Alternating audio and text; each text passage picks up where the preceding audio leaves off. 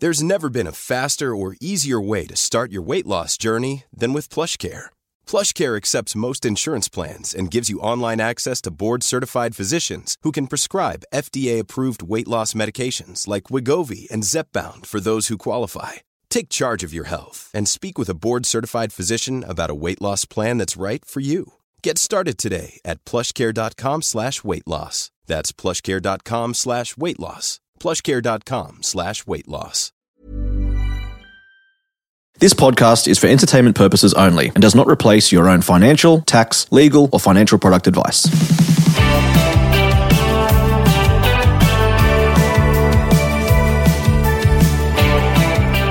Hello, Australia. Welcome to My Millennial Money. I'm Glen James, and today we're touching on an issue that I think is usually a silent issue in society, but man, it's it's really getting up there. It's in everyone's faces, and you know, I think a lot of you listening may have struggled with this. You may know someone who's struggled with it, and that's gambling. Uh, I've got Jono, who is a listener of the podcast, who happens to be a psychologist and has dealt with this type of stuff uh, for a number of years. So, Jonathan, welcome to My Millennial Money, and thanks for having a chat with us. Yeah, thanks for having me. Uh, long time listener, first time guest.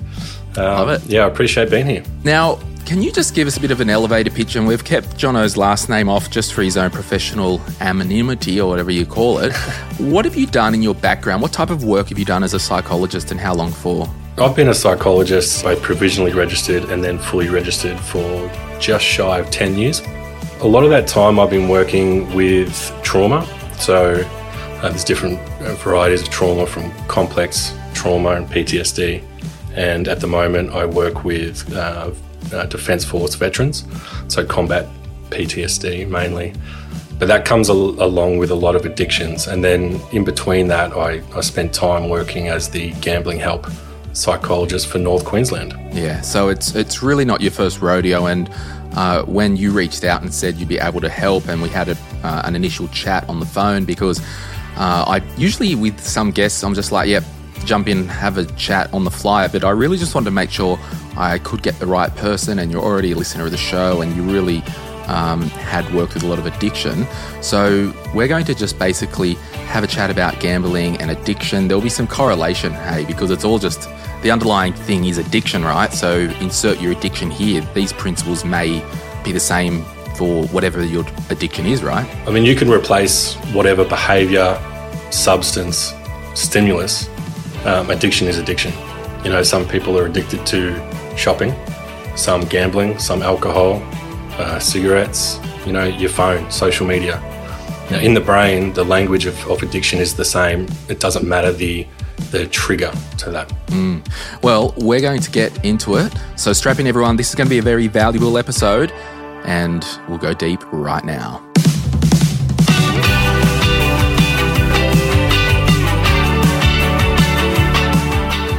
Okay, before we get into it, I'm just going to read you uh, some facts about gambling in Australia. And I've actually found this on a website called takeatumble.com.au.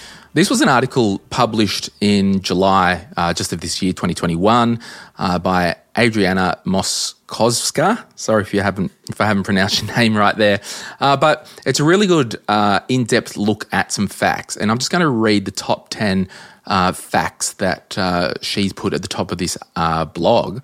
Half of the Australian population gambles on a regular basis. During the pandemic, the proportion of online gamblers rose to 78%. The average Aussie gambles away about $1,260 every year. The majority of regular gamblers are men. And that's interesting, Jono, because I was talking with Victoria Devine of She's on the Money just today, and she's preparing a, a similar episode over on She's on the Money. And anecdotally, uh, she reached out for some stories and you know, yes, a lot of her listeners are, are female, but it was just overwhelming response of people um, reaching out to her because their uh, partner, who's a man, was really struggling with uh, gambling and addiction. So you can look out for that episode uh, in the coming weeks on She's on the Money. Australia has close to 200,000 gaming machines. Uh, that's one per 100 adults. More than half a million Australians bet on sports in 2018 19. 1.8 million Australians placed some kind of bet per year quarterly in 18 19. In 2017 18, 8.6 million lotto and scratchy tickets were sold. The total gambling turnover in 18 19 was $225 billion. And Sportsbet is considered the best and most used online betting site in Australia. So lots going on there. Um, you know, twelve hundred and sixty dollars per year on average. Uh, that's not chicken feed, is it?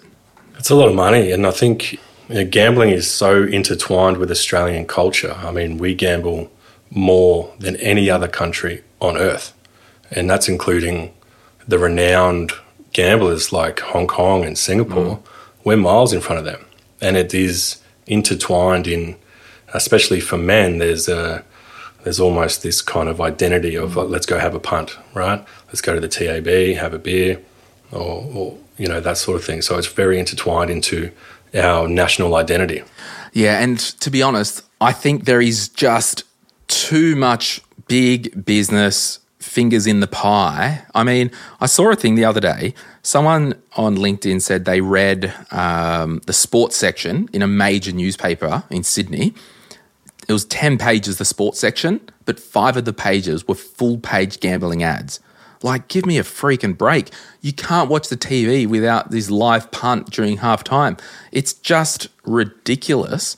And I, I, just honestly, the government just must be raking in, in taxes and turning the other bloody blind eye. It's just absolutely ridiculous. Um, sorry, I just get enraged because I just hate with a passion the ads that I see for um, particularly the sports bet type ads. Mm.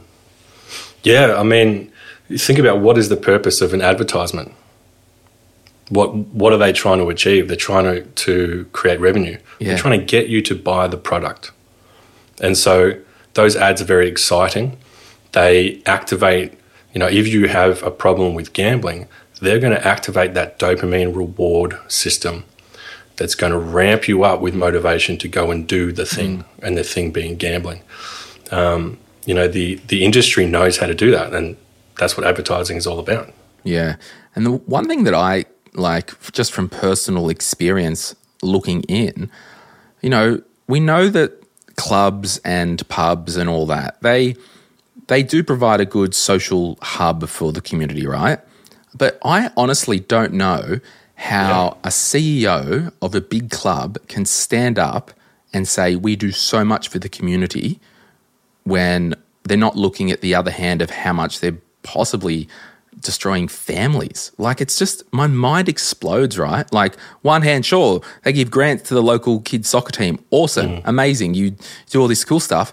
Oh, but we will just ignore how much money we're raking in from vulnerable people. Take with one hand, give with the other. It's um to me, it, it's a really well uh, mm. thought out and complex spin. So if I can create the image that I am giving with this, I'm giving to, back to the community and I'm making sure you know everyone's got a sense of community. However, you're eradicating sense of community through the um, perpetuating of gambling addiction. So it's uh, give with one hand, take with the other. Mm. So I might now move to an anonymous story from somebody who sent in their story to the podcast. Uh, they're anonymous, as I said. Uh, we've used a voiceover person to uh, read it out. They're from New Zealand, but it really doesn't matter because it's a human condition, what we're talking about here with addiction. Uh, but I'll let Jono say a few words after we hear this. I've always been massively into sport. I was lucky enough to leave school into a very well paying job that enabled me to surf the internet while genuinely working. Sports betting just seemed like an obvious route to take. I always had to push the boundaries, and almost straight away it was betting hundreds at a time. On a good wage in a cheap town and flatting with my friends, while also having a fairly good success rate, meant I never saw it for the issue that it was. But there always came a day where I would lose control for an hour or two. One memory in particular is blowing 4,000 on netball in about two hours. But I always paid my bills though, and never really went hungry. I just might not have been able to go to the pub that week. Now, fast forward two to three years, and I'm starting to take it more seriously. I'm in my early 20s by this stage, and the game is far more exhilarating than the actual betting. I sold my 10k car to add to my betting bank. I didn't buy a house when they were dirt cheap because I didn't want to pay the mortgage, and I was adamant I'd be able to pay cash for a house in a couple years. Then I decided to quit my job and take my 50 grand company super out to use as my betting bank, and I'd officially be a full time professional bettor. See, in New Zealand, you can be in a company super scheme. Then, when you leave the company, you can withdraw all of it. The grass was certainly not greener on the other side. My parents were hugely against this, but I convinced them that I had some sort of gift and was disciplined enough to make a future out of it. My friends made it out that I was some sort of king, and I loved it. But to this day, I still get asked if I'm that guy who chucked in that job to bet full time, and I absolutely hate it. I skirt around the subject very quickly. The betting was going relatively fine. However, I was spending and acting like some sort of underworld gangster. Extravagant trips overseas, meals out every day, and so on. I'm waging about a thousand to three thousand a bet, with three or four bets on a game. So what's a $200 meal out or a $1,000 a night penthouse suite? To me, it was all relative. See, this was all when the betting was going quite good. Suddenly my stakes were creeping up though to fund my lifestyle. But a few losses would mean that I would have to bet more and more and bigger and bigger, and this became a vicious cycle. An average size bet would be around $3,000, and my biggest loss on a game was 15 grand. I ended up losing it all. However, the paradox was I actually made money, but I'd spend way more money on absolute crap. Even though I was a full time bettor, there was absolutely nothing that was professional about me at all. After this, I had to find a job, and it's taken me six years of hard slog to get back to where I was. I genuinely feel like I've lost a decade of my life learning hard lesson after hard lesson. Looking back, there is one major reason why I got into gambling in the first place. I had no education around money really at all, other than mum and dad's save, save, save. This just seemed far too mundane and safe for me. Nowadays, I read companies' financial reports in my downtime and make a little play on the share market, instead of wagering who's going to score the next goal in some Far Eastern soccer game. My goal in time, when I can afford it, will be to get into property. There is a reason bookmakers promote customers' big wins so much. It gives people a dragon to chase. Sports betting has been my whole adult life, and I've made some alright money off of it. But I seriously don't see any positives to it. Every single bookmaker closes down winning accounts. So if you or your partner think that you're winning, think again. There's no way you win in the long run. I mean, that's just an absolute wild story. Uh, what are your takes listening to that, Jono? There's a lot going on here psychologically the first thing that comes to mind is that he really tells the tale of sort of drifting into the addiction, the psychological uh, mechanisms at play that keep him in it, but then coming out of it. I like the coming out of it part. Mm. So if I can go back into some of the the principles that kind of you know kept him in there, what I'm hearing first and foremost is uh, he started to build a tolerance so he said, I need to bet with larger amounts of money to get, you know, essentially the same excitement. And that's one of the diagnosable sort of criteria for any addiction is this idea of, of tolerance. Another thing that comes to mind is he demonstrated some illusion of control, is what we call it. And what tends to happen is there's a, a distortion in our thoughts. So our, our cognitions start to shift and say, actually, you know, I've got some control over the outcome of this this betting, this punt. Um, and when you're in it, when you're doing the betting, when you're playing the pokies, there it's it's a legitimate thought. I've got this illusion of control. And another thing is what's called chasing losses. So when we're um, betting on horses or sports or playing the pokies and we start to lose, that actually ramps up the desire to keep playing because there's a thought that if I just keep playing and get that win, I can get back to even. But of course, you know, gambling, it, you're going to end up further in the hole. So chasing losses is a really big thing that I, I, I heard in that um, in that segment. Mm. And just the final thing it, gambling or sort of really any repetitive behavior uh, relies on something called operant conditioning. So, operant conditioning is when we do a behavior and we get a reward. Now, that reward or that behavior will stimulate the dopamine reward pathway. But if we get a reward every time we do the behavior, it doesn't um, habituate, so create a habit, as well as if we get a reward every other time. So, intermittent reward to the behavior will strengthen the habit forming of that behavior. And if you look at gambling, you don't win every time. So, the reward is intermittent. You get a win here and there, which strengthens this, this dopamine reward pathway to be laser focused in on this activity. And eventually, over time, with addiction, and this is any addiction gambling, shopping, uh, social media it's a gradual narrowing of what triggers or activates this dopamine reward pathway. Mm. So eventually, it's just the gambling that, that really kind of stimulates this feeling of excitement and motivation. Everything else loses its, its buzz. Yeah, I think you've just articulated, you know, Daniel Aquilina wrote, What are the signs of gambling addiction? I mean, you really articulated that well. I, I wrote down a heap of stuff when I was listening to that. Like, the addiction removes and robs you of reality, doesn't it? Like, this guy was living the high life. Mm. It's just, you know, there was just no reality or normality yeah. into that, was there?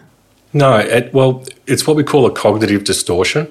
Right. So when we're looking at the way we think, we have certain biases, and we all do. We every human in the world has uh, biased styles of thought.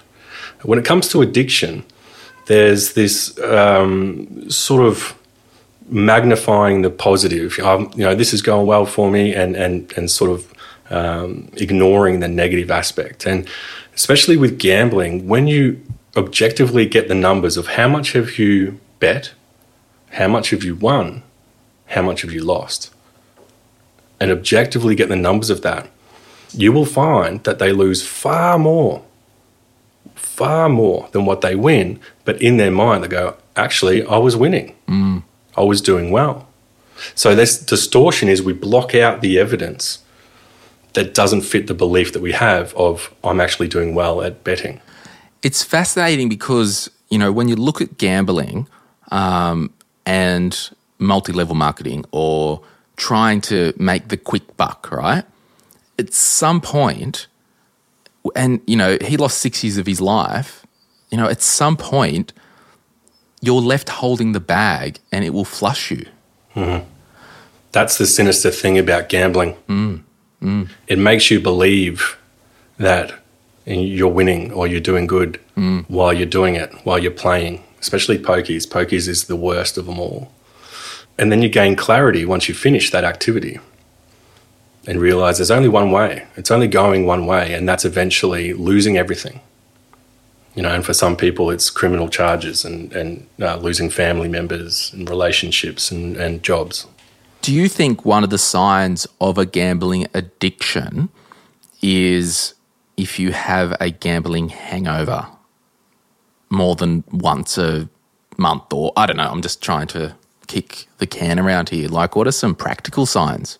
So, when you say gambling hangover, are you talking about like that shame after having a big blowout? Yeah, like, oh, I lost $150 on the pokies last night. Oh, I did, couldn't actually afford it. If I could turn back time, I'd like my money back. Like, oh, I can't tell mm. my partner.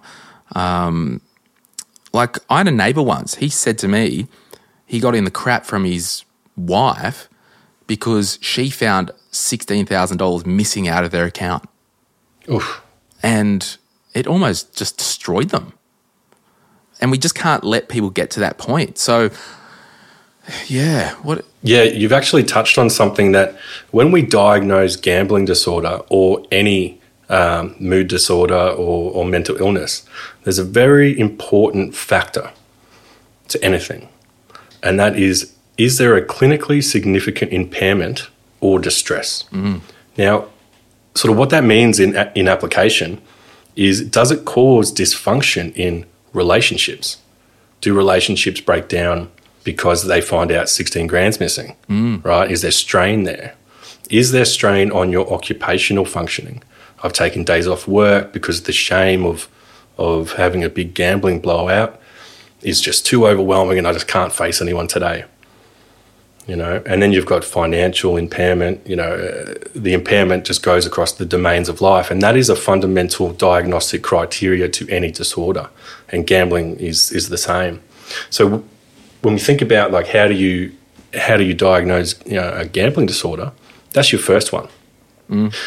There's there's another set of criteria that I can go through um, that kind of delineates you know someone gambling and it might be an issue versus gambling disorder. Yeah, because I think I'll get you to do that because I really want to um, kind of just say out loud, like, and I've been guilty of it as, you know, the next person, like, you know, a handful of eight of us are going out, catch up. You end up in the pokey room and, you know, you might throw $20 in, oh, I lost that. All right, we go away. And, you know, it's more of that mateship bond. But, you know, if there's a group of eight of us at a Bucks weekend or something and everyone's having a punt, statistically, one of those guys has a problem. So that's shocking, isn't it? Yeah. And I just really want to, I guess, for the people out there listening, like, we are probably not talking about the person who might throw the $20 on a, in a social environment and they don't think of it. It's probably more those people who you've got the app on your phone, you're punting more than once a week or once a month or once a quarter, like whatever your thing is. So I don't know if you want to just make some comments about, you know, blowing twenty dollars once every six months at a friggin' at the pub or something with mates being dickheads, or I don't know. I'm just trying to draw a line. There's a separation. Some people and some people will, will be able to gamble and put twenty bucks on, you know, in the Melbourne Cup or whatever, and it doesn't cause an issue. You know, for some people, gambling really stimulates that dopamine uh, pathway, and dopamine is literally about creating energy and motivation to seek, to pursue the reward. It's not the reward itself, it's mm. the act of pursuing the, the, the reward. And for whatever reason, some people is really stimulated from gambling. Some of the criteria that separates someone that's got gambling disorder and or at more risk of be, uh, becoming diagnosable gambling disorder versus, you know, Joe Blow that can chuck twenties uh, chuck 20 bucks on the pokies and, and be fine. Like I said before, there's this tolerance aspect. So I need to gamble with more money to get that level of excitement, which is the dopamine. You know, I'm feeling excited and motivated. But with any addiction, there comes withdrawal. And you definitely see withdrawal, uh, withdrawal symptoms uh, with problem gamblers. So they get restless, they get irritable when they're, they're trying to cut down, they're trying to stop gambling. And essentially, they're having a, an anxiety response, a fight or flight response to not getting that dopamine stimulus. Mm. So that's sort of a, a, another factor. Um, sort of having uh, repeated unsuccessful attempts to try and control it, cut back, stop gambling. Um, a lot of people have this preoccupation with gambling or whatever activity it is. You can replace gambling with anything, mm. but it's a preoccupation of, you know, when can I get to gamble? Um, I've had people in the past that you know, they're planning a family holiday with their kids and their wife, and they plan that holiday around I can go to this club or this pub and I can have a punt. Um, I've had people that literally dream of the pokies music, or when they're trying to sleep, they can hear that music in their head. So this this kind of preoccupation um, with the act of gambling is another big symptom using gambling as a method to soothe uh, your own distress. So if I'm feeling uh, shame, I've had a fight with my partner, or I haven't performed well at work, I'll go have a punt. I just need to go, you know, go have a bet, and I'll feel okay. So these are just some of them. There's a few more, but they really separate the two populations. I think. Mm. And it is really, you know, insert your thing here because, you know, I might actually play another audio clip of somebody who was struggling with alcohol. And we might play that now mm. because I guess what I've learned in my own sessions with psychologists over the years, you know, in a professional sense, you really don't care about the symptom per se because often for me, you know, this act was the symptom So the gambling was the symptom, the drinking was the symptom, the porn or whatever it was, it was the symptom. You know, choose your symptom. Let's just cut all that and just get back to the problem. Um, but anyway, I'm not a psychologist. you are. But does that kind of make sense? Yeah. Like it really doesn't matter almost? Hundred percent, hundred percent. Um, For some people, they might just have gambling disorder or just have alcohol use disorder. What we find in, in clinical practice is you dig beneath the surface a little bit. Uh, there might be some comorbid major depressive disorder. There, um, poverty is a big you know, uh, predisposing factor to addiction. Um, so when we dig beneath the surface and, and the addiction sort of this, this what they come in for, we actually find a lot of uh, diagnosable mood disorders, um, a lot of trauma in their background as well. And, you know, some would say that if I treat the, the core issue, being the mood disorder or the trauma, then the, the, the symptom of addiction might go away.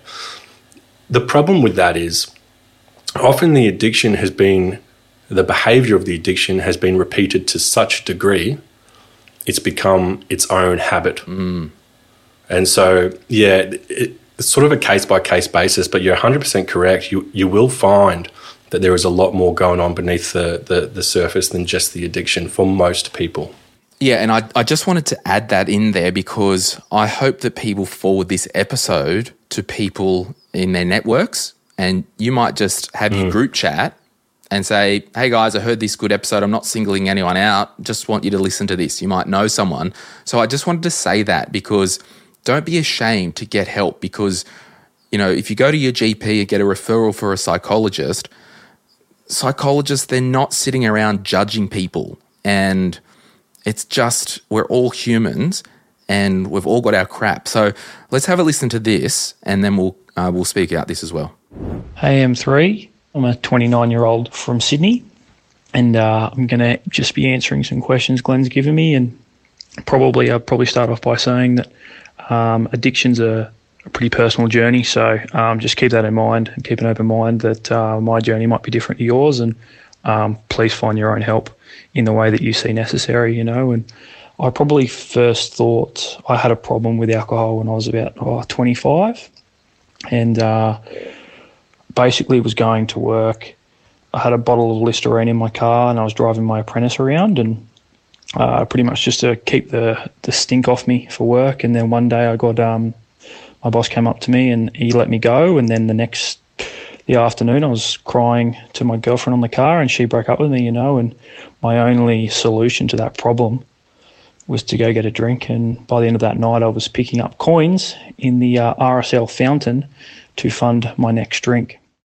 The rock bottom for me was probably wanting to stop and then realizing I couldn't. You know, it's it's pretty scary when you're surrounded by uh, a bunch of people your age and uh, they're enjoying their drinking and you know they can go home and they can they can stop. And that wasn't really possible for me. One was too many and a thousand wasn't enough and um, yeah, it, it had a real hold of me, and it was it was it was it was a pretty scary time because I didn't really know where to go for help, especially because um, everyone my age was still drinking and and didn't really have this have this uh, problem. Being two years sober now, I you know haven't had a drop in two years, and uh, there are other addictive things that I have in my life. You know, I uh, I don't have the capacity to not check my CMC markets at eleven o'clock every day, and and my spaceship account. Uh, coffee's a really big one for me. You know, I love to change the way I feel, and I know that you know that's just that's just the side of addiction. You know, um, you're not comfortable within yourself, and if you can be honest with yourself, and uh, actually not get chemicals or, or substances or material things to change the way you feel, you can actually find out who you are, and it's a it's a really nice experience. Uh, the only way I, I could actually uh, get sober and in term control my drinking was uh, was go to Alcoholics Anonymous. Um, psychologist didn't work for me because I could never be honest. And um, AA, you know, you're you're surrounded by people with the same problem, and it's not people with it's not people that you think of that are drinking from a brown paper bag. You know, alcoholics come in all shapes and sizes, and it's really nice to be comforted by people who had the same problem with me, and I learned that it was a it was a mental illness and it was a disease. I didn't know that before. I just thought I couldn't stop, and it was a willpower situation. But um, I'm just so you know I'm so so lucky and so grateful that um, I went there, and and now my life is uh, is just better than I ever thought it would be. Wow, and thank you so much, Anonymous, for uh, sending that in because, Jono, that to me that sounded like a very resolute account. Like clearly he had hit that rock bottom and you know even going to a psychologist and couldn't tell the truth like is that rock bottom like he went through this journey and the reason I wanted to share that story is again remove alcohol insert gambling remove the bottle of booze insert sports bet app you know it's choose your addiction people like we've all got a proclivity to do something weird and get stuck into it. So lots going on there. I wrote a heap of notes down. What's your take on on that, Jono? First of all, I want to say the level of bravery to share your story um, publicly like this, but more specifically, the, the courage and bravery to go to the first AA meeting I mean, that mm. takes so much strength because in your mind, you're thinking, I am the, the worst. I've got all this shame. I can't share this with anyone. I'm going to be judged. I'm going to be rejected. Um, I've got to keep it secret. It's the keeping it secret that's going to keep you in the addiction.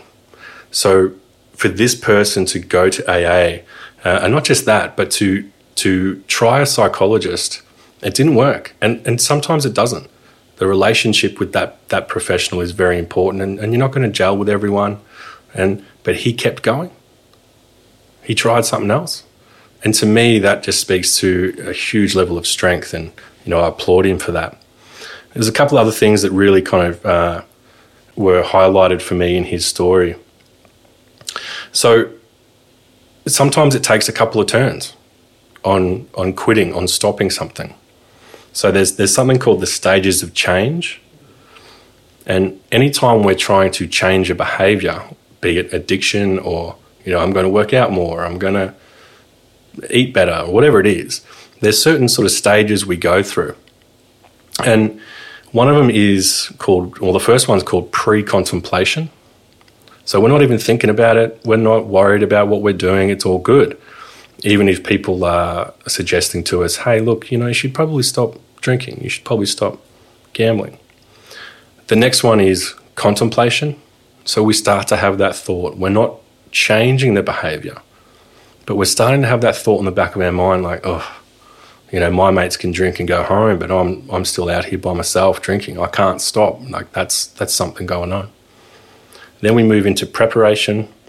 You know, we're selecting a quit date or we're telling the people around us, you know, I'm going to quit, I'm going to need your help we're preparing. The next one being action. All right, we're done. We're quitting it. All good. Then we move to maintenance. But in between action and maintenance, what you're going to find is that most people will have what's called a lapse or a relapse. So a lapse is like a one off, like, you know, I've gone and put a, a, bet on, I've gone and played the pokies one time, but I'm back into action stage now. I'm not going back a relapse is a full blown, I'm back in it, and then I have to go through that cycle of pre contemplation, contemplation, preparation again, which might take a year or, or six months or something. So I could really hear that in his story. So he, he would probably be uh, well and truly in maintenance mode and going very strong. And I guess yep. from hearing what you're saying then and hearing from other people who have been going to AA for the last 20 years, because the risk is too great not to have that accountability. Definitely accountability. AA, you've got your your sponsor, and you call them when you're having when you're having an urge or a craving, and and with gambling, craving and urges are very real, very mm. real, and and the reason for that is there is a depletion of dopamine, and you go below baseline by a huge degree, and it's expressed through anxiety and irritability. And you know with addiction, it's the narrowing of what stimulates that dopamine increase. So to avoid the pain of the urge, we've only got one option, you know, to, to go back and do the thing. So when you've got an accountability person, a sponsor, that adds to your ability to ride the wave of the urge. Um, another point I want to make about AA, there's also uh, GA, so Gambling Anonymous. That's a real thing. But these kind of programs, the AA, the GA, the NA for narcotics, the reason they're really effective is the sense of community. So, addiction is often experienced in isolation. You know, I keep it secret, I don't tell anyone, right? But when you come to a community that can think the same, feel the same, experience similar things, that's where this huge protection element comes into play. And it's a really powerful element as well. So I encourage everyone to, to seek out those sorts of organizations. Yeah, I, I just, um, I'm just listening to this and I'm like, this has got to be one of the most powerful episodes that we've ever actually recorded because, you know, this stuff's real. And I'm thinking of stuff in my own life that I'm like, oh, have, and this is like, I don't want to trivialize it, but even like, for me, it could be the eating or something. It's like, hang on, am I letting something go unchecked? Am I, and I think, I, I guess what I want to get at, just to encourage everybody, if you're not right or something's weird, it's okay to talk to your GP because, you know, I take Effexor, 75 milligram a day, right? And it just, it just gives me that life jacket to keep me above the water. But, you know, if you're sitting at the water level or below all the time, like it's going to be harder for you to control some of this crap that's going on. So, I don't know. I just really want to give you know, everyone a shout out that if you're struggling or if someone sent you this episode and it's the first time you've heard My Millennial Money, there will never be any judgment here.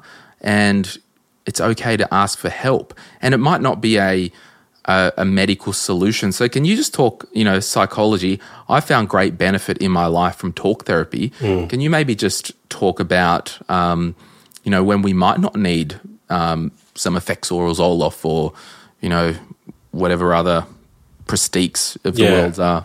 So when we're talking about sort of antidepressant medication, um, there's a couple of classes of them. Uh, the main one being what's called selective serotonin reuptake inhibitor. Long story short, without going into the, the deep neuroscience of it, it kind of gives us more serotonin. Serotonin is a neurotransmitter that gives us the sense of kind of stillness, contentment, right? When there's depression in the mix, we, we don't have that. So it gives us a little boost of serotonin um, and we feel a bit better. What we find, and research really suggests this, is that it's the combination of talk therapy and um, uh, pharmaceutical intervention which is the gold standard. In isolation, we don't get the same results. If I if someone was just to take, um, and for gambling, I, am not sure how effective SSRIs would be anyway, because um, it's a behavioural addiction. I really think psychological intervention is, is what's going to shine there. Um, yeah. But taken in isolation, we do get results, we do get some benefit, but together, you, are going to really get that gold standard.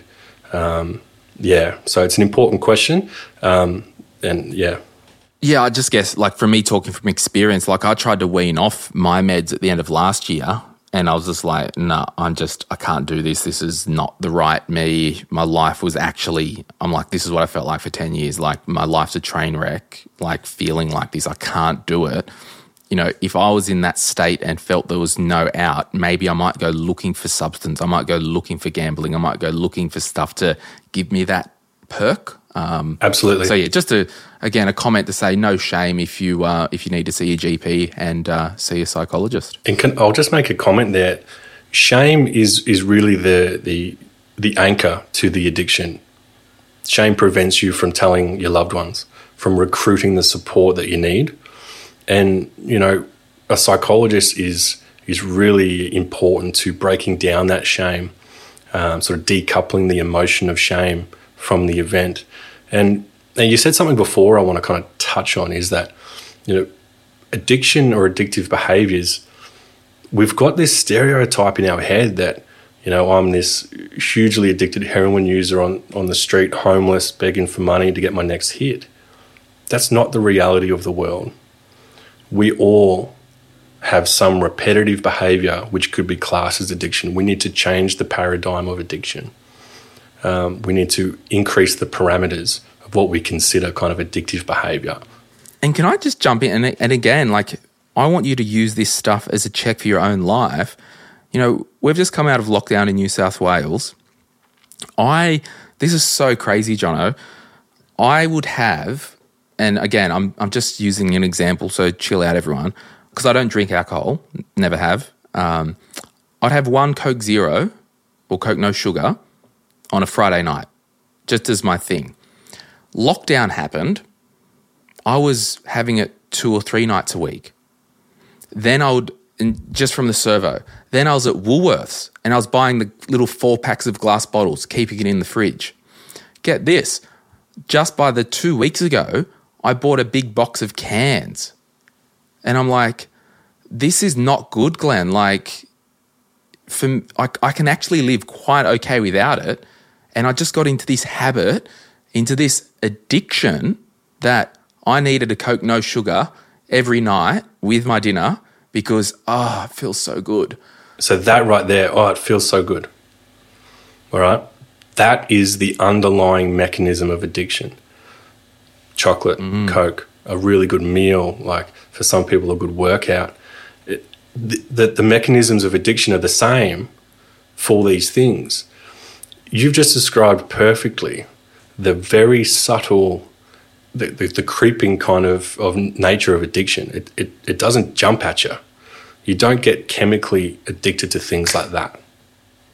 It's slow, it's subtle. You have to repeat the behavior. And now what happens is you're starting to build a tolerance. All right, that feel good stuff as you had that one Coke Zero on a Friday night. Now, lockdown, you've got boredom, you've got increased leisure time, you've got other things. I need more stimulation. All right, so I'll have another one. We're in lockdown, well, I'll have another one. And then what happens is that is not enough, and tolerance starts to, to build. As tolerance builds, you're going to get its sort of uh, counterweight of pain. And that pain is going to be experienced as oh, I can have another one. It's not pain as in, oh my God, I need a Coke right now. The pain is experienced so subtly. It's like, ah, it's lockdown, I can have another one. And I can tell you exactly what happened. And this, for me, I've just tr- tried to try to be more self aware with my actions. I, I started to justify it. I rarely look at the price of things in the supermarket, right? I actually went, well, it's actually, you know, price per 100 mil it's actually cheaper to buy the 32 pack of. I'll just buy the. You know, I'm an idiot. Why am I buying the nice glass bottles? I just so it was just you know, and a lot of you might be thinking, "Wow, Glen, there's real people with real problems," and I get that. But what I've experienced is that cascade down, and again, insert your problem here. So what you described there is that cognitive distortion I was talking about before. That oh, it's cheaper if I just buy this. It's so subtle, so subtle oh, I may as well just chase that loss and, and bet again. So, yeah, you've described that perfectly. And Coke, uh, Coke Zero, you start here, but it's the same recipe, it's the same process as anything. Mm. Hey, we're going to take a quick break and we're going to come back and answer some questions. I did have a heap of questions that I took from the Facebook group, but a lot of these have been answered. So we'll be right back after this. If you're after personal financial advice, don't get it from a podcast. If you would like help based on your own personal situation, head over to sortyourmoneyout.com, click Get Help, and we'd be happy to introduce you to one of our trusted advisors. Our panel of advisors, mortgage brokers, and accountants work with clients all over Australia so they can connect with you wherever you are. That's sortyourmoneyout.com and click Get Help. Now, there was a common theme, Jono, and Magdalena said this, and this came up a couple of times. What is the best way to help someone identify they have a gambling problem, including yourself? So we've kind of talked about the self kind of diagnosis, like are we noticing uh, almost that cascading thing? Uh, but I, there was another one there about okay, if we see it in somebody else, you know, is it the old saying you can't make a horse drink water or whatever the thing is? Like, if there's people in our lives, is it what do we do? It's hard. That is a. It, it seems like a simple question, but it's a there's a complex answer, um, and there's not one right answer for every person. Um, mm. Clinically speaking, I think if you're worried about them, having a honest, raw, vulnerable conversation with them is very important, and there's no consequences to that conversation. You're not saying I'm just going to stop being your friend unless you. None of that. It's I'm really worried about you. You know, um, if we link that back to the stages of change model, that might kind of help push them along from pre-contemplation to contemplation. Okay, so if you can identify that there's strains in the relationship, so that clinically significant impairment, um, have a real conversation with them for a lot of people that are problem gamblers or problem drinkers, there's a voice. There's there's a there's a thought deep back there saying, Yes, I have a problem. But we we put the facade on, nah, it's all right, I'm just having a punt, mate. Like I know what I'm doing. You know, I'm not betting too much uh, that I, I can't afford to lose. But there's a thought back there. And so we might plant the seed of change, but I wouldn't expect change quickly. I actually I wrote a question down that I was going to ask at the start, and I'll probably just make it more of a comment. Like I was going to ask you, why do intelligent people get addicted to gambling when they know the odds are against them? Like when you are talking with loved ones about addiction and stuff that you can see, it's almost you can't go from a logical base because it's a behavioral thing, right? Yeah, it's so. There's a couple of answers to that. I think intelligence doesn't have anything to do with feeling good addictions make us, whatever the behavior is or the, the substance, we feel good. Okay, so this is operating on a deeper level in the in the brain um, rather than the intellectual level, which is kind of it's called the prefrontal cortex, just behind the forehead. That kind of manages or influences our ability to foresee consequences, problem solving, uh, ethics, morals, and, and that sort of thing. But addiction isn't there. And so, as we repeat the behavior of addiction, whatever that behavior is, it strengthens the emotional link, the emotional tie to that, that stimulus, that behavior. And increasingly, what happens is the prefrontal cortex stop, uh, sort of stops having its dampening effect on that emotion. So, as the addiction increases and becomes more severe, our ability to think our way through it is not there. The other thing is that when you're in the, let's take pokies for example, because that really induces like a trance like state. You're not operating from an intellectual, logical, reasonable place in your thought. That's not what's happening. You're operating in a very uh, much lower state, if that makes sense. Mm, mm. There's a question here from Natalia Bello. Is there such a thing as addiction prone genes, or can addiction potentially affect anyone? And is it more related to environment and choices? I ask as I have seen through my life addictions that have been passed through generations, and I'm curious to know if it's only a learned behavior or something biological, um, blah, blah, blah. I wrote the blah, blah, blah. Um, you know, you touched on poverty before, like that there is a high correlation with, you know, mm. substance abuse and addiction and whatnot. Could it be that because the poverty is intergenerational, the other stuff's just going to be there? Like, what's your take on this?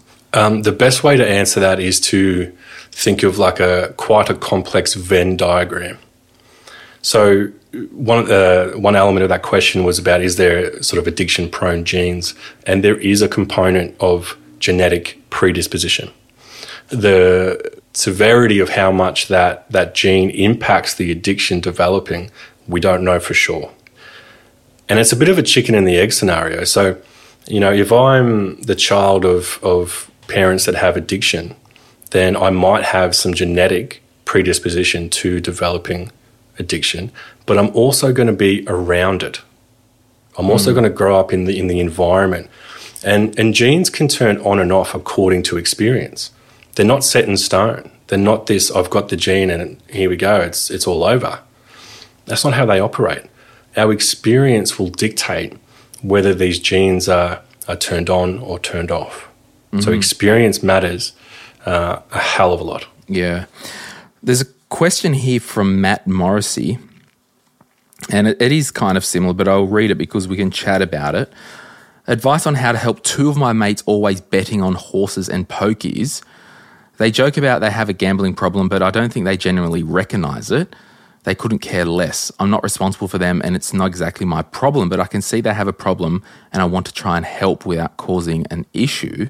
We're all 22, have no savings, and live at home with no personal loans but they could have great financials. And I know not everyone cares or sees it that way, but gambling's not good for anyone in the long run. I mean, yeah, this is a, a problem I think that is sweeping through Australia, particularly with um, you know, you know younger guys with the um, the the horses and the apps and all that crap. I mean, we just didn't have the apps ten years ago. It wasn't as accessible. It's a trap. It's a danger. So I guess my take on that is from a pure behavior point of view, removing, you know, a gambling addiction aside, uh, from a money dude's point of view, they just don't have solid financial goals and solid financial plans in their life. Um, they've got good money, they live at home with no debt, and they're just having a good old time. Um, there is a chance that they'll grow out of it and things will change, but there is also a chance, you know, with your mates that someone's going to get caught, and it's, it's just so wild that all this crap's in our pocket these days. What do you take on this, uh, Jono? The accessibility issue is is a big concern. Um, you know, in lo- uh, during lockdown periods, those apps and the amount of money lost on those apps went through the roof. Um, boredom, you know, well, let's look for stimulation. What can I do? What can I do? Um, and these kind of young guys that are engaging in this behavior, what I'll really sort of mention the more that you repeat the behavior, you you will stimulate that dopamine, and then all the other things that used to provide dopamine, a sense of sort of pleasure and motivation, just creeps creeps in. It's only the the uh, the gambling. So while you're ahead of it now, you might not have this full blown addiction. Get onto it now. And mm. the hmm. best way to do that is to go. All right, I'm just gonna, you know, not do it for a while. I'm not going to do it for a week. All right. So if you're doing it every day, every weekend, every Friday, you're really um, sort of developing a very strong habit, a very strong behavioral addiction. Uh, so get ahead of it now. Yeah. And, you know, guys, this is just the start of this whole conversation. Uh, I've reached out to uh, Tim Costello, who's been prominent in the kind of anti pokies movement in Australia. Uh, I'm going to try and get him on and do kind of a part two of this. And we really will talk a bit more around the advertising laws and all that because there was a heap of comments in there. Jono, I want to round it out now because I think it's this episode's probably just a good tool for people to hear, self-identify, and maybe forward to a friend. You know, and we will put a heap of resources in the show notes. So if you do want to reach out to GA or the gambling helpline, uh, you can do that. But you know, any anything that you wanted to say, Jono, that we didn't get to, and maybe some practical steps for those who might uh, be caught in a pinch. Mm. Um, I, I want to mention like what you can do. I, okay, so I've identified. You know what? I've got a problem. I can't stop. I've tried. I invite you to go online where there is anonymity and you don't have to confront that shame gamblinghelponline.org is our kind of national gambling um, help organisation. They've got a questionnaire that you can fill out called the Problem Gambler Severity Index. And they've got a heap of really good information that you can just peruse on your own. And when you're on your own, you can be a lot more honest rather than you know, sort of sharing your your shame with someone else. So jump onto there that can link you to counsellors. I'm actually um, just on that, Jono. Um, I'm just on that, and I'll read some of the questions out just to really um, mm. make it easier. Um, have you bet more than you could really afford to lose? You know, never, sometimes, most of the time, always. Have you needed to gamble with larger amounts of money to uh, get the same feeling of excitement? Have you gone back another day to try and win back the losses? Have you borrowed money or sold anything to gamble? I mean, yeah, there's. Thanks for that. I'm going to actually send that to a couple of friends. mm. I'm being honest. I like that idea because it's this I can sit and be vulnerable with myself a lot easier uh, than going to my loved ones and saying, hey, this is what's going on for me. And it, I, I, just think that that little uh, barrier of being online uh, can be a, protective factor. And it could actually be the first step to that, you know, pre-contemplation that you talked about. Yeah, yeah. So, you know, getting onto that website, they've got um, a lot of resources to sort of say this is how it develops. Uh, this is what an urge feels like, and how uh, there's things you can do to manage an urge, like mindfulness mm. training and um, sort of uh, relaxation training. Yeah. And so they've got a lot of good resources, but they also link you into to a gambling help counselor, which is what I used to be uh, for them mm. um, in your area. Yeah. Wow. Uh, anything else to bookend, Jono? I think just to mention that everyone's got something. Yeah. Yeah. No one's above this thing called life, right? No. I, I want it. To, I really want the message to be to take away this idea of um, any kind of character weakness in someone with addiction. It's that's not the case. Mm. All right, and that is the big thing preventing people from getting help. Is I'm just weak. I need to control it myself. I've got the strength. I should be able to have the strength. Really, kind of change your paradigm on what addiction is because we've all got something. Mm. Yeah, fascinating.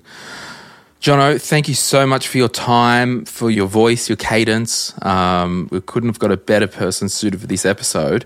And I think we've now found a new resident uh, gambling psychologist go to in the M3 world. And and this is just an example. Like if I put a shout out in the Facebook group for somebody who is a professional, you know, I'd rather get someone who's a listener of the show who kind of gets our vibe anyway to yeah to to give back to the community and uh, it's certainly really valuable to have your time uh, with us right now, Jono. So thank you so much. Yeah, Oh, I really appreciate it. Thank you so much for having me. No worries.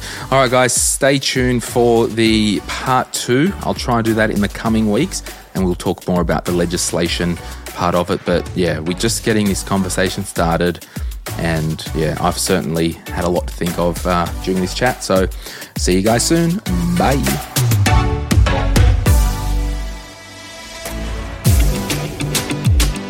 We acknowledge the Darkinjung people, traditional custodians of the land on which our studio sits, and pay respect to their elders, past and present. We extend that respect to Aboriginal and Torres Strait Islander peoples who may listen to our podcast. My Millennial Money supports A21, a charity focused on abolishing slavery and human trafficking all over the world. Check out a21.org.au for more info. If you would like some other giving options, or if you're unsure about which charity you can support, head to thelifeyoucansave.org.au. This podcast is for education and entertainment purposes. Any advice is general financial advice only, which does not take into account your objectives, financial situation, or needs. Because of that, you should consider if the advice is appropriate to you and your needs before acting on the information. If you do choose to buy a financial product, read the product disclosure statement and obtain appropriate financial advice tailored to your needs. Simo Interactive Proprietary Limited, the publisher of the podcast, is an authorized representative of Money Sherpa Proprietary Limited, which holds financial services license 451289.